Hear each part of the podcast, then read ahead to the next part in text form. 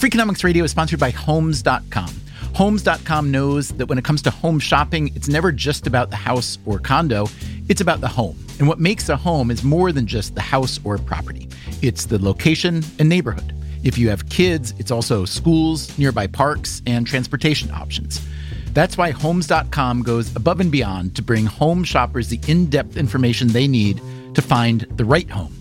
Each listing features comprehensive information about the neighborhood, complete with a video guide. They also have details about local schools with test scores, state rankings, and student to teacher ratio. They even have an agent directory with the sales history of each agent. So, when it comes to finding a home, not just a house, this is everything you need to know all in one place. As they say at homes.com, we've done your homework.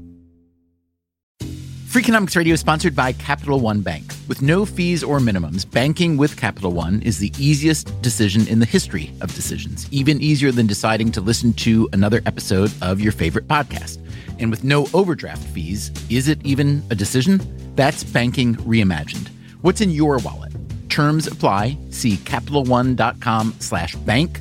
Capital One N.A. member FDIC.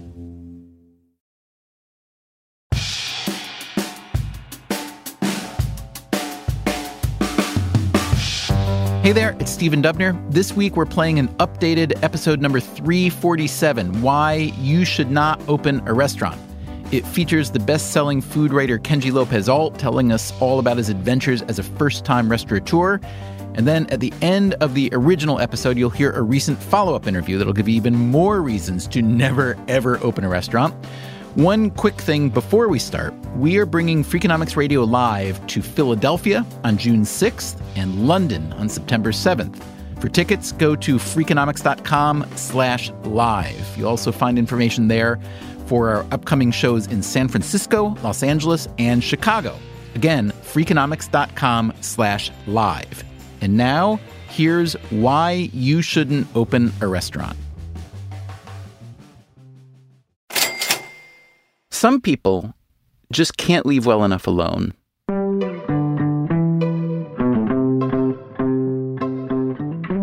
Consider, for instance, the case of the famous food writer, the one who used the scientific method to take apart everything we know about cooking and put it back together. If you use vodka in place of some of the water in your pie crust, you end up with a dough that is much flakier and much lighter. He investigated whether the key ingredient in New York pizza really is the water. So I did a full double blind experiment where I got water starting with perfectly distilled water and then up to various levels of dissolved solids inside the water. What we basically ended up finding was that the water makes almost no difference compared to other variables in the dough. He found that the secret to General Tso's chicken lay in geometry. The geometry of food is important because one of the big things is surface area to volume ratio. And he explored the relationship between meat and salt. He proved why it's important to salt a hamburger at the last minute on the surface of the meat. We rented a baseball pitching machine that would throw uh, hamburgers at the wall at 45 miles per hour. And you'll see that the salted hamburger kind of bounces off the wall like a rubber ball, whereas the burger that has salt only on the outside kind of splatters. This was the man who finally brought science into the kitchen in a way that non scientists could appreciate. It helped that his work was fun, not preachy, and delicious. We interviewed him a while back for an episode called Food Plus Science Equals Victory. I think a lot of people think of science as sort of the opposite of tradition or the opposite of natural. And really, it's not. He had just published his first cookbook, a massive thing called The Food Lab, which went on to win a James Beard Award. His reputation and reach only grew. But then, something else beckoned. Was it opportunity or a trap? It's that temptation you can't resist. Today on Freakonomics Radio, the food writer who flew too close to the flame. My name is James Kenji Lopez Alt. I am a food writer who also happens to run a restaurant right now. And everything's been going just great, hasn't it? These problems are insurmountable. Like, how the f- are we going to fix this?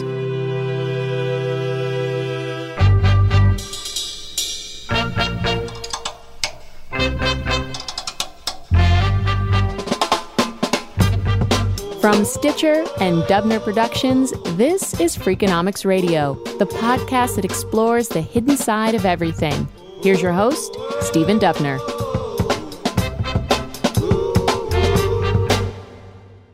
Kenji Lopez Alt grew up in New York in a family of scientists, and he went off to MIT to study biology.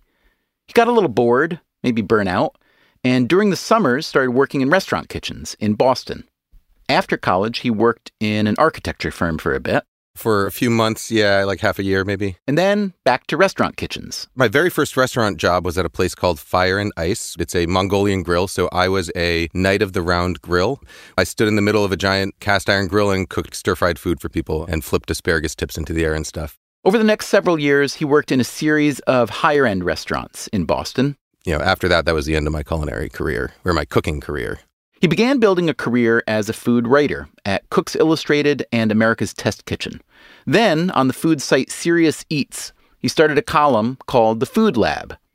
He wasn't expecting to turn into a food writing rock star. I absolutely wasn't expecting it. You know, I was a freelance writer living in a one bedroom apartment with no windows in Brooklyn at the time. Now, after doing all that and having that platform mm-hmm. and enjoying it, what made you think it was a good idea to not only get back into the restaurant business but open your own restaurant? oh, I mean, it's you know, it's that temptation you can't resist. It's like, oh, what if I just went back into cooking for a little while? Um, would I be able to do this? You know, so I had I had a daughter. Um, she's 17 months old now. Congratulations! Um, and, oh, thank you.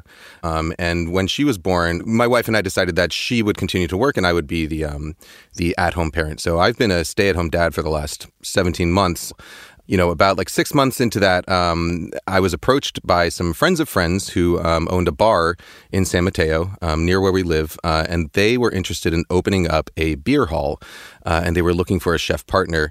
And so I thought, oh, you know, this might be something fun I could do um, in my spare time, which you know you don't have too much spare time with a with a baby on your hands, but thought this could be something fun, and this is a good opportunity, relatively low risk. Mainly, it was because my wife and I um, sort of longed for a place like this in San Mateo, family friendly, casual, upscale um, place, uh, and that was the concept that they were working on. Um, so it seems sort of perfect for me. And um, initially, I thought my involvement would be relatively minimal. Um, I would work on some menus. I would use lend my name um, to the menu. You know what? What was actually really surprising to me was that I, I when I first signed on with them, I sent a, a short little tweet saying, "Hey, like this is happening. Um, like so, I'm opening a restaurant, something like that." Eater picked it up. A bunch of other publications picked it up, and then all of a sudden, it became not Kenji Lopez Alt is partnering with these two guys who are opening a restaurant. Um, it became Kenji Lopez Alt is opening a restaurant, and then I was like, oh, uh-huh. oh man, like I guess I'm really going to get sucked into this. Okay, so the restaurant is called Wurst-Hall, W U R S T.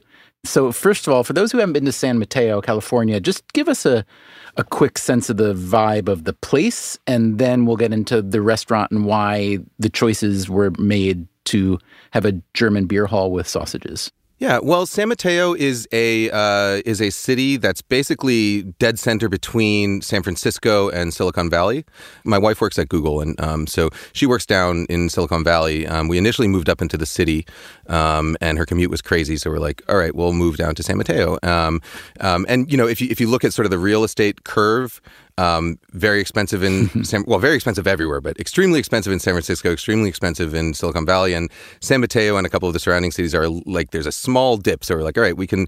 That's where we can afford to live, and that's where um, you know my wife's commute will be all right. And so I think there's actually a lot of people um, in our um, situation there right now. Um, why a German beer hall? Why was that the right concept, or why was that the concept they wanted?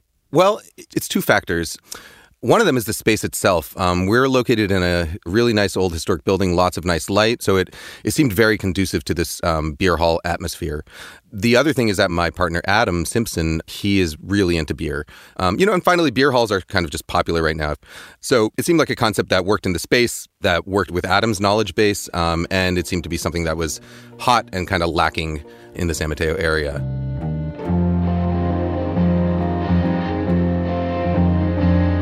So far, so good, right? So, for everyone out there who's thinking, hey, maybe I should open a restaurant, we asked Kenji Lopez Alt, what's the first step? So, the, the first step to opening a restaurant is don't. Opening a restaurant is a series of putting out fires every single day. Um, even, even once you're open, it's still a series of putting out fires. Step one, don't. Okay, so can you walk us through the opening process? What kind of work goes into those preparatory weeks, months, I assume? So the, the first step is you have to have uh, a reason for people to believe that you're going to succeed and to give you money to do it because it's not cheap to open a restaurant. Uh, and then from there, it's um, you know working with the architects and designers and doing all the build out, which inevitably takes way more time than you expect. And for us, we had this extra problem because we're in this really old building and the previous tenants uh, and the landlord they didn't take the best care of the space you know, but working back from from my side, from the from the kitchen perspective, initially a lot of it was um, conceptualizing like how German do we want to be, how California do we want to be, um, because we knew we sort of wanted to do both. Figuring out what the service style was going to be and how customers are going to order, and really thinking to ourselves, all right, like when people come in here, what are they coming in to do? Initially, you know, when Adam and my other partner, Tyson Mao, when they were um, thinking beer hall, they thought, all right, this is going to be essentially a bar.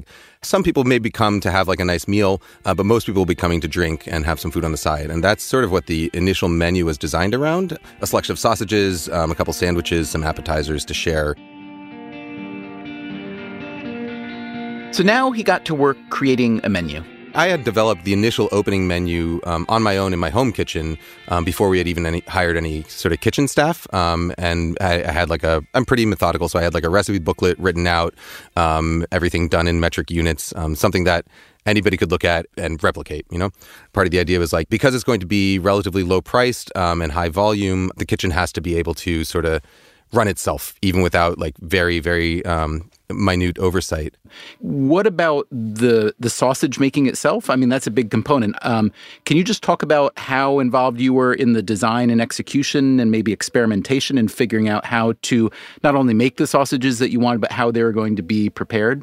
Yeah, from the start, you know, we knew that we weren't going to be able to make the sausages in house because we didn't have the facilities. So, in order to make a large volume of sausage, you need to have a dedicated refrigerated room where you can grind and mix and stuff and everything. Because if sausage mixture gets too warm while you're forming it, it doesn't bind properly um, and your sausages end up kind of crumbly and dry. So, it was literally like physically impossible for us to make sausages in house. So, very early on, we decided, all right, we're going to have to find um, some partners to work with who can execute our ideas at a level of quality and volume that we're happy with. Is that an easy thing to find someone who can handle that kind of quality and especially volume?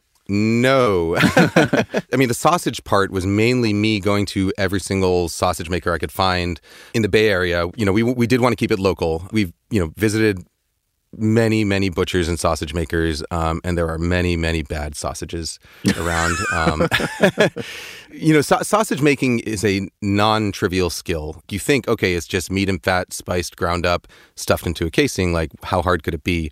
But it's one of these things where, like, the minutia of the technique can make a huge difference in the quality of the final product. Um, you know, it, it mainly comes down to the, the the binding element, like making sure that you have the right level of salt and that it's the meat has been salted long enough that the proteins start to dissolve before you mix it, um, making sure that you mix it right and that you have the right ratio of fat to lean, and then also making sure that it stays chilled through the entire process. And if any one of those things is off, um, your sausage doesn't bind properly. And, and that's what you find is the problem with most sort of mediocre sausages. Like they could be flavored very well, they could be they could be crazy and interesting, but if they're not mixed properly, they kind of crumble instead of having that sort of nice, juicy, snappy texture that I look for in a sausage. And so finding someone who can do that um, was hard.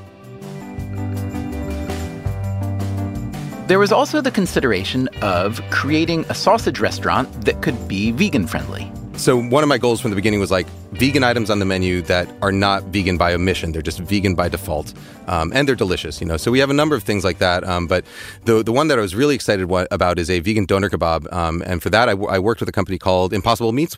They make a vegan ground meat blend, mostly out of wheat protein, um, but they add heme, which is a um, it's a lot of what gives red meat. It's sort of um, irony, bloody flavor, um, but it can also be derived from plant sources.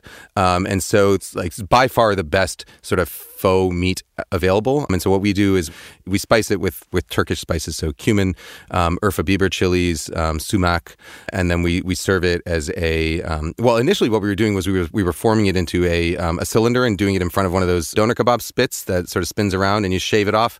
But the fat in this stuff is coconut oil, and coconut oil just melts at a slightly lower temperature than animal fat does. Um, so the fat would end up kind of melting out of it and it would just eventually just crumble off the spit. So that didn't end up working. It would have been so cool if we could get that to work.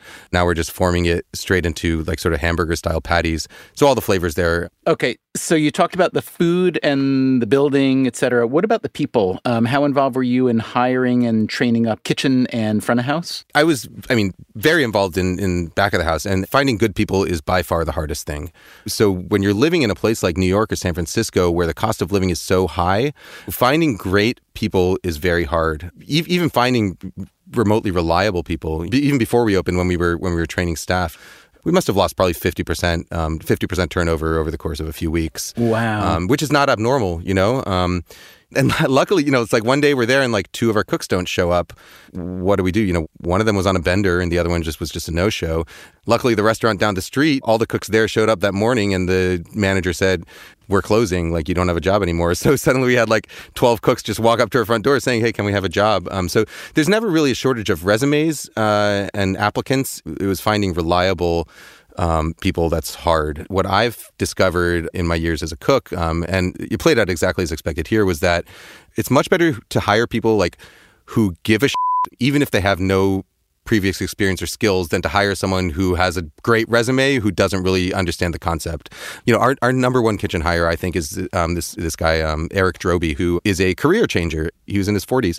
Um, he worked at an office job, always loved cooking on the side. Um, was a food lab follower. He stopped by my house once to give me some sausages he made and some sauerkraut he made um, because he was proud of them, um, and they were great. Uh-huh. I thought they were great. and then he said, "Hey, like." I think I've decided I want to be a cook. Would you give me a shot? I'm like, absolutely. Finding people who really care, that's the key because you can you can always teach people skills, uh, but you can't teach people to give a And what about front of the house? Front of the house is also it's actually probably even a little bit harder um, at the start because you have to really dangle this carrot in front of them because during training and during the first month that we were doing friends and family meals, people are working and, and they're getting paid, but they're not getting the same tips that they would. And so they have to realize, okay, like I'm putting in this work now, so in a month I'll be making much more money. But it's hard to, to find people who are willing to um, think about that.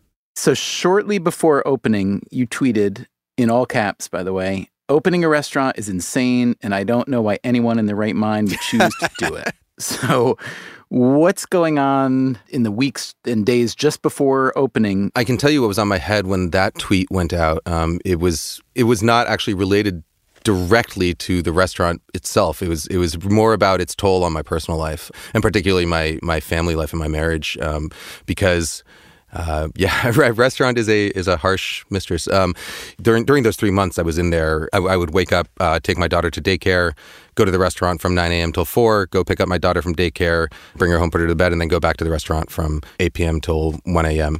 It had been like two and a half months where I had been basically never at home. You know, I, I saw my daughter for a few hours a day, but I basically never saw my wife. We lost the chance to sit down and talk together.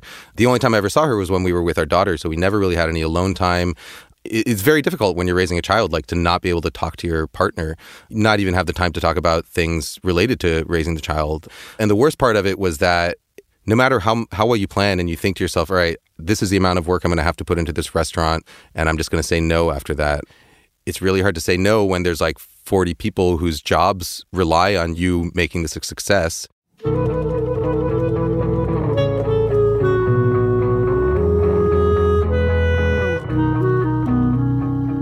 Finally, Wurst Hall was ready for its soft opening. Investors, friends, and family. About 100 people.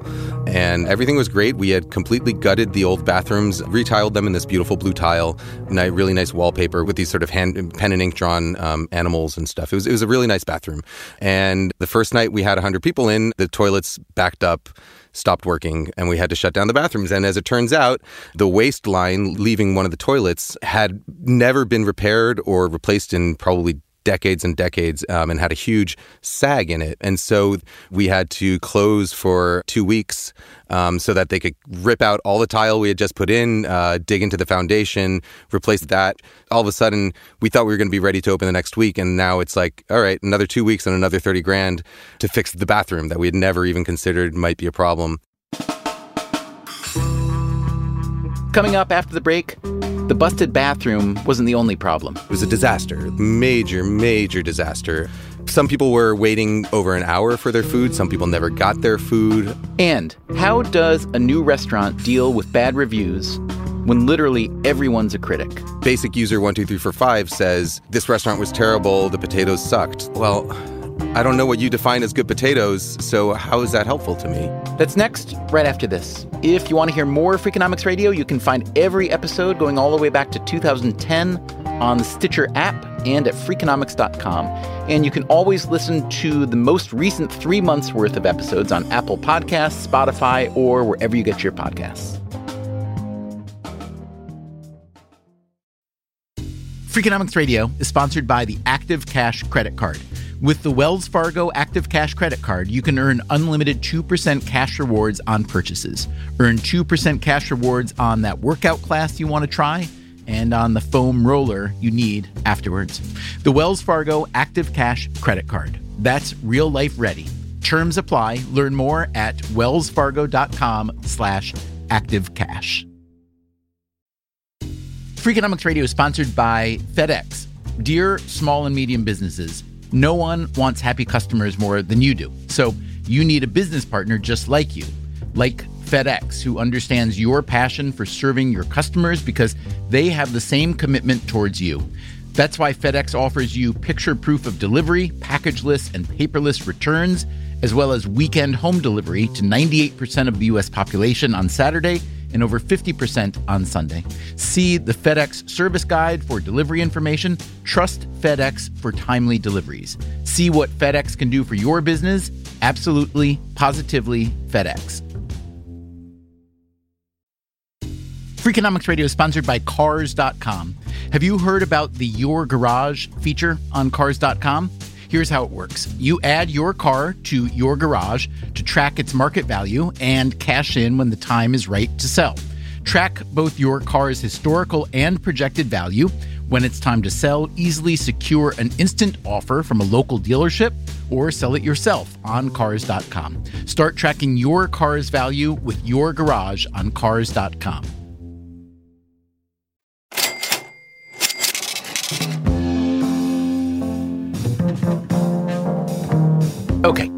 Kenji Lopez Alt, rock star of the food writing world, decided after years on the sidelines to get back into the restaurant business with a place called Wurst Hall in San Mateo, which started out as a simple concept a German beer hall serving nouveau ish sausages. I was always one of these, I'd rather have influence and bring joy to people than have a lot of money type of career people, you know? And if the money comes along with it, then that's great as well. But I'd rather just be doing something I love Okay, so walk us through opening night, and I'm sure everything went exactly as it was planned and everybody was thrilled and it was perfect, yes? Yeah. We had a sizable number of people in there and that we were cooking food.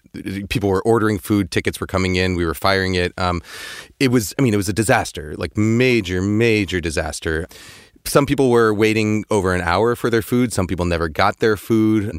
It, it, it's those kinds of. It's, it's it was a kind of night where we're like, these problems are insurmountable. Like, how the f- are we going to fix this? Um, but you know, we we decided like, all right, we'll focus on like a couple of the big problems first. When I tell them to you, they're going to seem like stupid small things. It's like, well, why couldn't you just do that? You know, it's like. So one of them was that we have sausages and you get your choice of topping. So one of the problems was communicating to the cooks on the line. So, uh, in case you're not aware of how a restaurant kitchen works, um, there's a there's a line which is uh, you know where all the stoves are, where the counters with the little cutting boards are. It's where the cooks, the guys and the girls, are actually making the food.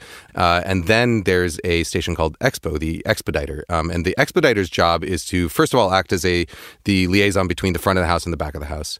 Um, but more importantly, their expediter's job is to coordinate everybody in the back of the house so that dishes come out at the same time, so that everyone in the back of the house like sort of knows where they're, what they're doing. So essentially, they're sort of the general um, managing the army back there. On opening night, we had all the toppings back on the line. Um, and the expediter was I was expediting, and I was just calling out, saying like, all right, like one hot Italian with speck and cherry pepper relish, one bratwurst with sauerkraut. Um, and it's it's a lot of information to take in when you have a full restaurant and there's 100 people there and you're cooking say like 25 30 sausages at a time and each one has their own designated topping it's a lot of information for the person on the line actually cooking it and plating it to take in. Um, and so every single sausage had this huge delay where, you know, maybe they put the wrong topping on it and we'd have to refire it. They would, you know, yell out and, and everything is really noisy and we can't hear each other. And, you know, and once you have these tiny little problems, um, that can lead to huge, huge backups because the customers, they don't care what problems you have back there. There, they want, once, once they're seated, they want to start ordering food. Um, and they don't care that you already have a full board of tickets and that the grill is completely full they don't care that you screwed up one order and you have to refire it. Um, those tickets are just going to keep coming and coming and coming. So you have this ticket printer machine that's spitting out these tickets constantly, um, and you're constantly struggling to try and catch up with it. And that puts more and more stress on you. So you make you make more mistakes. The people on the line make more mistakes, and it can be these tiny little things that add to um, the likelihood of making a mistake that can throw a wrench in the entire operation. And that's essentially what happened that first night.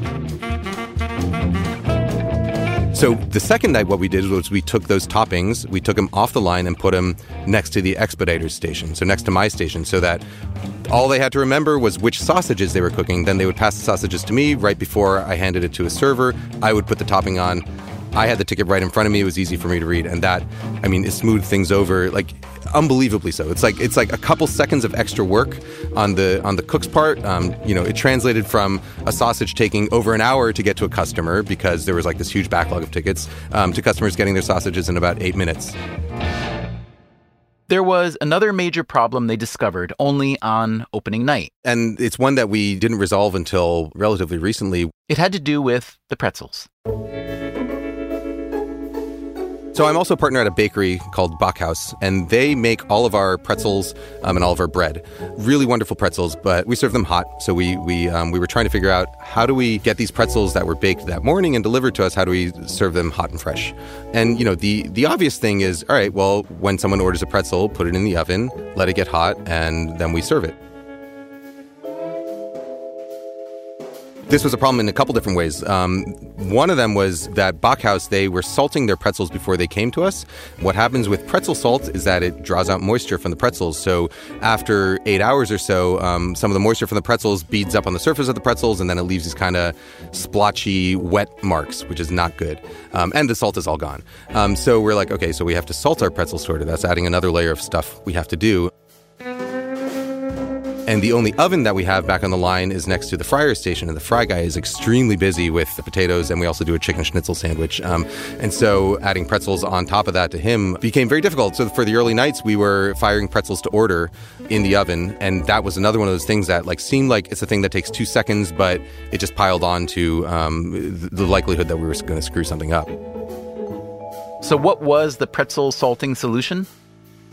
Well, we found a much more efficient way of salting them. So one of the cooks had this idea to um, take a squeeze bottle, um, cut off the top until it was big enough that pretzel salt could flow through it. Um, and now what we do is we just spray the pretzels and draw a line, you know, trace the outline with the squeeze bottle, and that clears up all the space. So what you just described plainly these are things that most people who eat in restaurants would never ever ever think about and they shouldn't have to think about but you have to think about it. But as you're describing it, it strikes me that you, being who you are, and the way that you like to work, and the way that you do take an empirical and scientific approach to food and cooking and so on, that you were driven to solve these problems and get it right. Is that often the difference between a restaurant that works and one that doesn't, which is that you have to be driven to constantly adjust? Solve problems like that that are going to come up? Do most restaurants really try as hard as you just described? Most restaurants really try as hard. Any good chef cares deeply about the quality, and any good restaurant owner cares deeply about the quality of what they're putting out. So I, I don't think I'm unique in that regard at all. I think maybe we we tend to me and my partners Tyson and Adam we have a lot of sit down meetings where we analyze problems and try and solve them. So maybe maybe we do that a little bit more than other restaurants. But you know that that's my skill. I've worked for chefs that seem to have an innate skill to just be able to figure things out on the fly, you know, or or be able to work harder and faster to be able to solve those problems. You know, people people attack those problems in different ways, but any good restaurant owner is going to recognize those problems and try and solve it in their own way. Um, I'm curious how much you pay attention to, I guess, reviews of any sort. I mean, if you'd open a restaurant 10, certainly 20 years ago, there's so much less feedback then. And now some people feel swamped by it. Some people feel a lot of it is disingenuous. I know you've said in the past that Yelp, um, let's see, in fact, this is from a tweet of yours. Yelp is and has always been the worst place to look for decent reviews. Shady business practices and reviews by people who I know nothing about and have no reason to trust their opinion, even on the off chance they actually dined at the restaurant you're rating. So talk about that for a minute, your experience with Yelp and or other online reviews. So it's difficult to gain value from them for me. You mean as a consumer or a producer? As a consumer, I mean, to some degree, you know, as a producer, there there is there there is a little bit of value to it, um, but. It, it, especially if you start looking at trends and see, all right, the people who are complaining, what are they complaining about? You know, at the at the beginning when we opened, it was it was service, and that was you know some very legitimate feedback on that. You didn't need online reviews to know that was a problem, I gather, right? We did not need online. Rev- There's very little that that um, I've read, I've seen in Yelp um, that we didn't already realize was a problem. You know, as as a, as a consumer of Yelp, I, I find Yelp useful as a map of what restaurants are around. Um, but it's it's hard to trust opinions. A very good professional review, like you don't necessarily have to agree with the reviewer's point of view on what is good and what's not. Um, but if you have an idea of what they think is good, then they then they tell you whether this restaurant met those expectations, and then you can sort of gauge. All right, well, do I agree with whether that's good or not? And that's what a good restaurant review will do. Whereas on on Yelp, it's like someone basic user one two three four five says this restaurant was terrible. The potatoes sucked. It's like well. I don't, I don't know what you define as good potatoes. So how is that helpful to me? You know, the problem is that everybody eats, right? So everybody considers Right. himself, I guess, a legitimate critic. Which, uh, Yeah. yeah, and I mean, you can't totally discount that fact, can you? No, no, you can't. You know, but but at the end of the day, it's like you know, I'm I'm involved in this project because I want to be. I want I want to have my name on it. I want I want to be proud of what we're putting out. And so at some point, you just have to sort of stick to your guns and say. This is this is what I believe is good, and I'm not going to change that just because some people say they they disagree that it's good. And if your idea of what is good is so far off from what most people think is good, then maybe you're in trouble and you're you're going to go out of business. But I'm of the mind that I'd, I'd rather lose a little business and stick to what I believe is true than to just pander um, to everybody to try and make the most money or. Um, you know, which is hard to explain to partners and investors. but at the end of the day, you know, like as a, as a food writer, I think I do have a pretty good pulse of what people think is good. Right. So overall on Yelp, Wursthall is doing pretty well, averaging about three and a half out of five stars. So l- let me read you one Yelp review and hear your response. Okay. I haven't. I honestly haven't looked at Yelp reviews since like the second month after we opened, so we'll see. This is from just over a month ago. This is from Andrew R. He writes, I was really disappointed. I expected more. Not that I had high expectations. They were modest, honestly, but it fell below that bar as well. For one, the service was not that great. For two, the food just isn't that good. It's okay, like you would eat it if you were hungry, but another sausage would probably satisfy you more. And I like a split top bun because you can grill both sides like they do here, but when it's split only halfway down, there's a lot of bread with no meat at the bottom, and that's terrible. Cut that bun all the way down. It'll be better, trust me. So that's Andrew R. What does Kenji L say? Well, I'll- start from the end of it and work back. Um, believe it or not, we we tested how far to cut the bun extensively before opening, um, and and and trust me when I say it's not better to cut it too far because the the buns um, end up falling apart. They it doesn't stand right. Um, um, you know, I mean that that sounds all fair. You know, like those seem like legitimate concerns. Um, if I if I was at the restaurant, I would have I, I would definitely have loved to talk to them and gotten a little more details about exactly what they were disappointed with. Um, you know, what what is it about the sausage that you didn't like? And to his point about you know sausages being not great, you know, yeah, I like I fully admit sometimes, like any restaurant or any business, we have consistency issues now and then, and we work our best to to make sure that those don't happen. And and every day gets better. Okay, here's a professional review. This is Peter Lawrence Kane in SF Weekly. He writes The quality of the food is high and it is consistent. The thing is, considering Lopez Alt's eminently well deserved reputation for being a demystifier of culinary techniques, Wursthall feels a little short of the gosh wow factor longtime fans might clamor for. Maybe that's not entirely fair. After all, it's exactly what it claims to be. What's your take on that, Kenji? So I fully agree with that. This is again one of those things where it's like what happened to the restaurant between the initial concept and what customers expect. And initial concept was like, all right, we're going to serve some damn good sausages. We're going to make our own sauerkraut. It's going to be good sauerkraut, but it's still sausages and sauerkraut, you know, and, and there's only so far that can go, you know, as far as like gosh darn wow factor.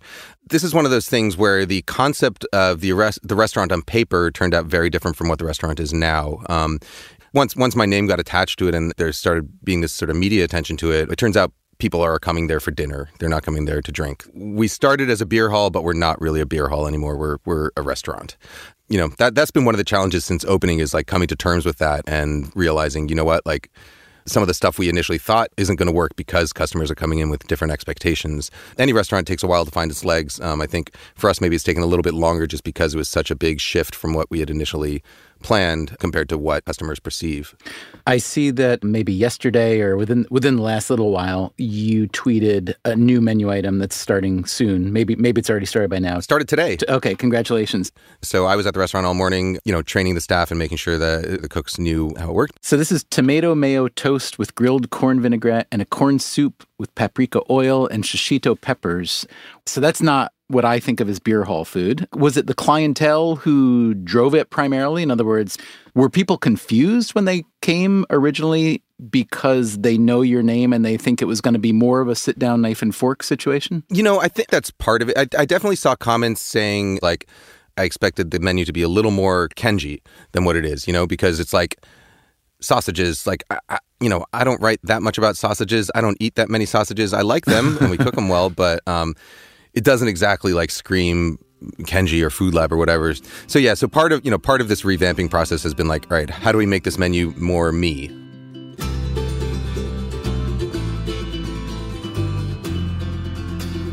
So, from what I've read, you own 12% of the restaurant and 20% of any new venture with these partners? It's something like that. Yeah, that's ballpark correct. Would you have had the same share of ownership had you just acted as a sort of consulting founding chef as opposed to uh, roll up your sleeves fully involved? No. My partners are actually very understanding of you know the entire situation and the fact that i'm now what got more involved than i was planning on. Um, and so actually you know in, initially like it was going to be basically just a fee plus a smaller percentage of ownership. The big question i have then really is so far do you feel overall that it's worth it. And I guess another way of putting that is, you know, if I came to you tomorrow, Kenji, with an idea that you liked, an idea for a restaurant, maybe a site for a restaurant, and a potentially worthwhile partnership, what do you do? Do you succumb or do you refrain this time? uh, I would say the restaurant on its own in a in a bubble, like detached from every other part of my life, absolutely worth it. Um, I don't mind putting in hours and hours and hours of work even for little to no play. You know, like I haven't made any money off this restaurant yet, and I don't plan on making any money for a while until until we pay off all our investors. But uh, you know, we don't live in a vacuum. So if, if someone if someone came to me right now and, and asked me if I wanted to do this restaurant again, I would probably say no, only because it cost me three months of being with my daughter. Um, and that was, you know, a price that I wasn't expecting to have to pay at the beginning, and one that made me deeply sad as it was happening, um, and also in retrospect. So, um, so I don't regret anything I did with the restaurant. I do regret how it affected um, my personal life and my family, but we learned those lessons. okay, final question. Let's say that maybe this is when your daughter is in school, maybe this is when your daughter's in college, even. But let's say I come to you and I want you to work with me to open a new restaurant. What is the dream concept, whether it's cuisine or style or location? Like, what is the restaurant that you absolutely would sacrifice again almost your entire life to do? It would be something much smaller than Wursthall. So we're opening a couple more Wursthalls in in the coming years, but we've talked about other restaurant concepts as well. And I think if we were to work on something together again, it would be something much smaller. The idea I've been throwing out at them is a Korean fried chicken sandwich place, which is a recipe that I've done at a number of pop ups I think is extremely delicious. But it's essentially, you know, chicken brined in kimchi juice and then done sort of uh, like a Nashville hot chicken style. But instead of the Nashville hot chicken oil that goes on there, we um, we make like a sauce with Korean chili flakes and a bunch of different Korean flavors, and it's super delicious. And the kind of thing that I think would do well is a fast casual thing. You know, that that would basically be it for me. Like I want to feed a lot of people and make them happy. You know, I don't want to open like an ego restaurant. I don't want people to come to, you know, worship at the altar of Kenji Lopez Alt come for this experience. Um, I want a place that you know people say, "Hey, that's a good sandwich. I'm going to have that once a week."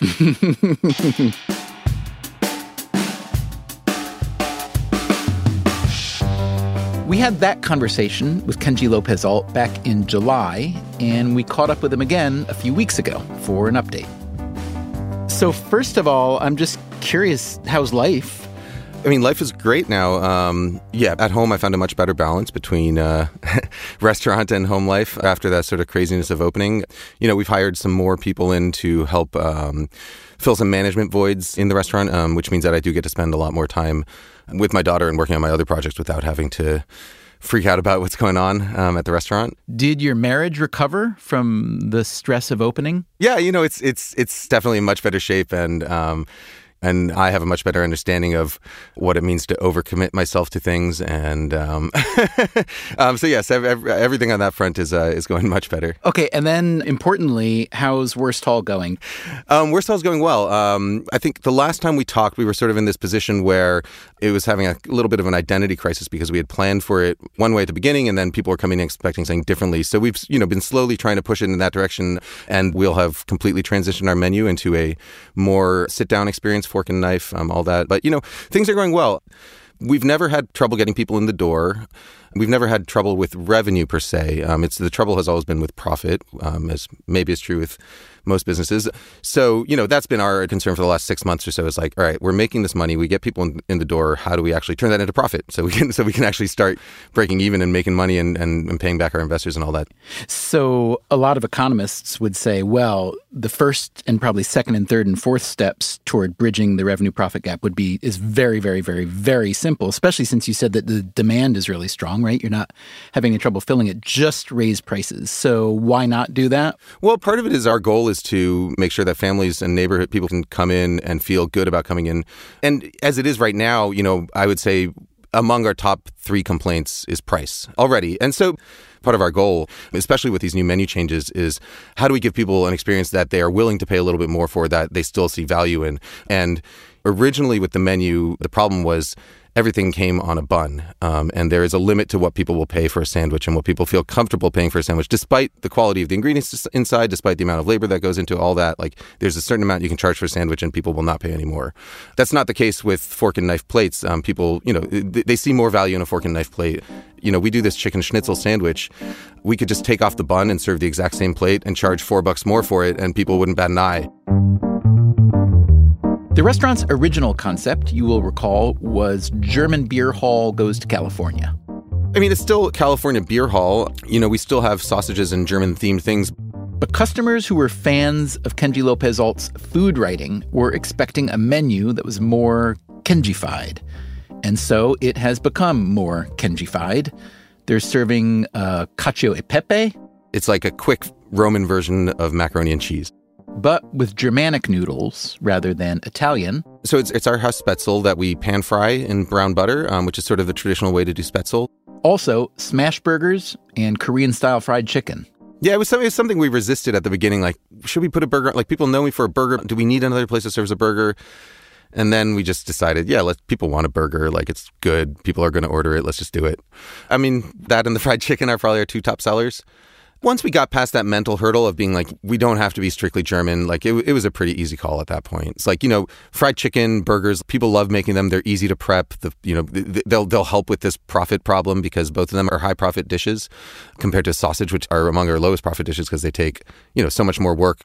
So you mentioned that one of the biggest problems is just personnel and turnover, both in the kitchen and front of the house. And I'm curious to hear how you're doing on that front with retention. So, you know, we have a number of people who've been around since the very beginning. Um, there, there was a bit of turnover when we changed executive chefs. So I, I, recently hired a new executive chef. And, you know, so when that management change happened, um, there, there was turnover, but, you know, we were, we were expecting it because, you know, people are loyal to their bosses, and um, but things seem to be settling down again. Why did you need a new one? It's not that our previous chef was um, was bad at his job. It's just that the needs that we had in terms of um, efficiency and really managing like the volume that we were doing was just something that he wasn't didn't have quite enough experience at. Oh, you know, one thing I should mention that actually really helped with our staff morale um, when these changes were happening is that we hired a a translator, which I think is good advice for any business that, that, that has a lot of employees that, that aren't very, very fluent in English. We, so we hired someone to come in for an entire day and then we scheduled every Spanish speaking employee to come in and sit down. Yeah. So it was really about communication to understand the flow of work and so on? No, it was less about the flow of work and more about um, the management change, the new chef, and the transition in menu. Um, but a lot of it was also to get their feedback and to find out what they needed from us um, in order to be happy in their work. Okay, really important question. How are the toilets holding up now? uh, toilet situation's fine. You know, we we put in the money to do the big fix, and it's all uh, it's all fine. So I understand that you've also, in the midst of all this, put yourself and the restaurant in the middle of a MAGA controversy. You tweeted in response to public events in DC, you tweeted, It hasn't happened yet, but if you come to my restaurant wearing a MAGA cap, you aren't getting served, same as if you come in wearing a swastika, white hood, or any other symbol of intolerance and hate. So that's what you tweeted. What happened next? um, what happened next was, well, nothing for a few days. And then it got picked up by um, some newspapers and then went around national news. And that's when trouble happened. It, it was a mistake on a number of fronts for me to say that. The first one, and the one that I was really concerned about, was it was a mistake the way I treated my staff and my partners um, because that's my personal Twitter account. It was something I said kind of off the cuff, and I never talked to my partners about it. And, you know, I realized afterwards that, you know, I just put my my partners and especially my staff in a really tough position because now there's all this anger being directed at them and they had nothing to do with it. It was just me shooting off my mouth. The other thing I want to say is that people very fairly read that as an attack on on individuals um, and as an attack on maybe on themselves after reading it, um, an attack on Republicans. And and I can understand why it was read that way. And all I can say is that in my head, um, it was really not about individuals. It was about the the symbol, the symbol of the hat you know, I very admittedly live in a in a liberal bubble. You know, like I, li- I live in the Bay Area. I obviously I get a, exposed to a lot of people from around the country. You know, my uh, including my family. And if you go just outside the Bay Area, of course, there's lots of lots of right wing people, lots of Republicans, and I and I get along fine with everyone. But, you know, when you see that hat at rallies where there's hateful things being said, or you see that hat being worn by people who are doing hateful things, it comes on to take a specific meaning that makes me uncomfortable. I guess my my big regret is it came out in a way that closed down discussion as opposed to open discussion. You said it caused a lot of anger. Were people in your restaurant, whether partners or employees, were they angry because it endangered their livelihood, or were they angry on a level beyond that? Uh, I mean, to be honest, I, I I don't really want to talk about my partners or my staff because, yeah, I don't want to bring any of that up again because I, I've already sort of put them in an uncomfortable position. It's been tough, you know. I've kind of been realizing that you know I'm in this position where I kind of I want to have my cake and eat it too, where um, it's like. I, am a normal guy. Like I feel, I feel like just any other schlub on the internet. I spend my days doing normal people things, like puttering around the house and fixing things and repairing the furnace. And so it's like, yeah, I'll just talk the way I talk on, on the internet. But then, yeah, especially in the last couple of years, it's like I have this platform and it's sort of my responsibility to use it. And that's sort of an impulse control thing. And that's something, you know, my wife tells me all the time, like, you can't, you can't do this because like whether you want it or not, you're well known, and you can't just talk like this because it's going to get us in trouble. It's not. It's not just about getting you in trouble. It's going to get our family in trouble. It's. It is something that I very consciously have been thinking about. Um, you know, like this year, I sort of made a. I made a New Year's resolution that if I make any kind of political comments, that I won't respond back to commenters. How are you doing with that resolution? Good, actually. Um, I've pretty much dropped to zero in terms of responding back. I also promised I wouldn't make any more ad hominem attacks on social media. Um, which the one time I broke that was when I made an ad hominem attack against everybody who wears a MAGA hat, and that got me into trouble.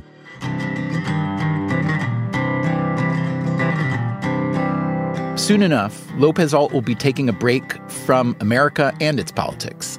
I'm actually planning uh, with my wife and my daughter, we're going to be taking three months in Colombia the idea is researching a book on Colombian cuisine written for an American audience, which doesn't really exist right now. And where does your passion for that cuisine come from?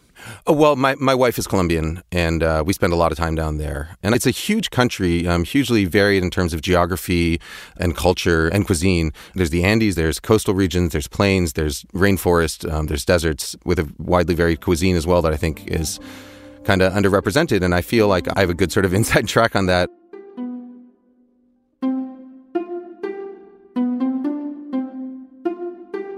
What happens if or when the next time you open a restaurant? How do you come into it thinking differently, knowing now what you know? I take less on myself. I, I, delegate more.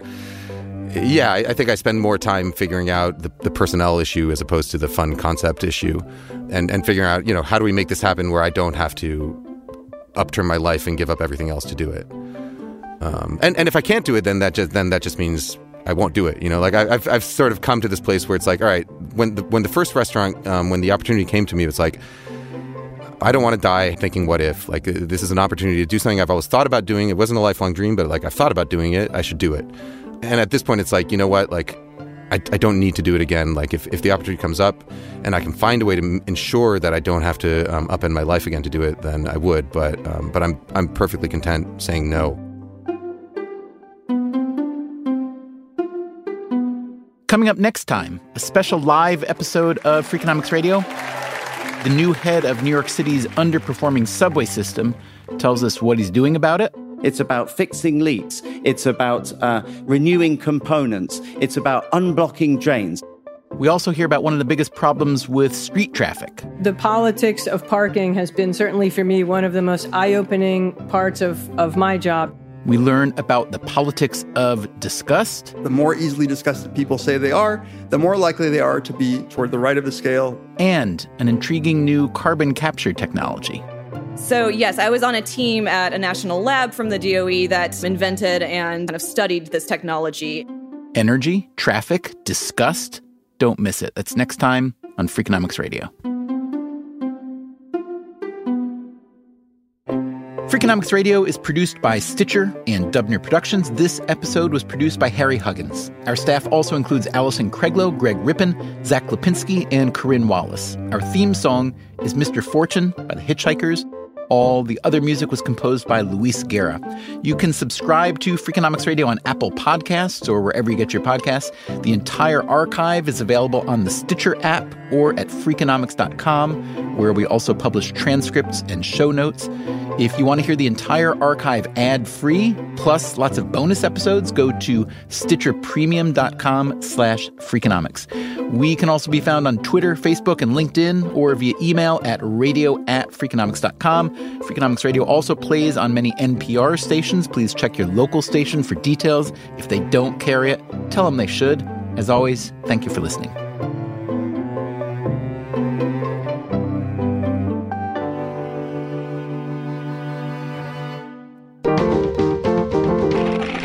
Stitcher.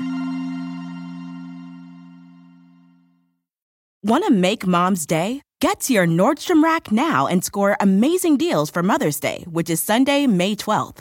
Find tons of gifts from only $30 at Nordstrom Rack fragrance, jewelry, luxury bags, activewear, beauty, and more. Save on Kate Spade New York, Stuart Weitzman, and Ted Baker London.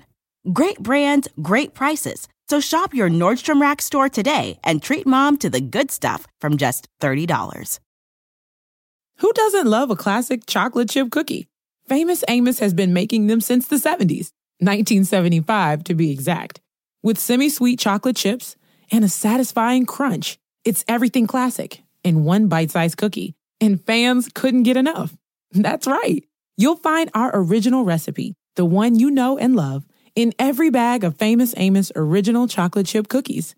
Find Famous Amos anywhere you buy your favorite snacks.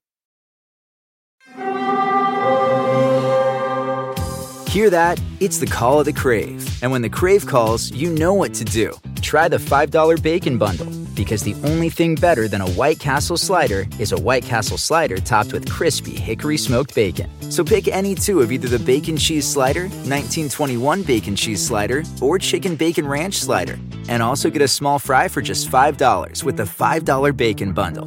White Castle. Follow your crave.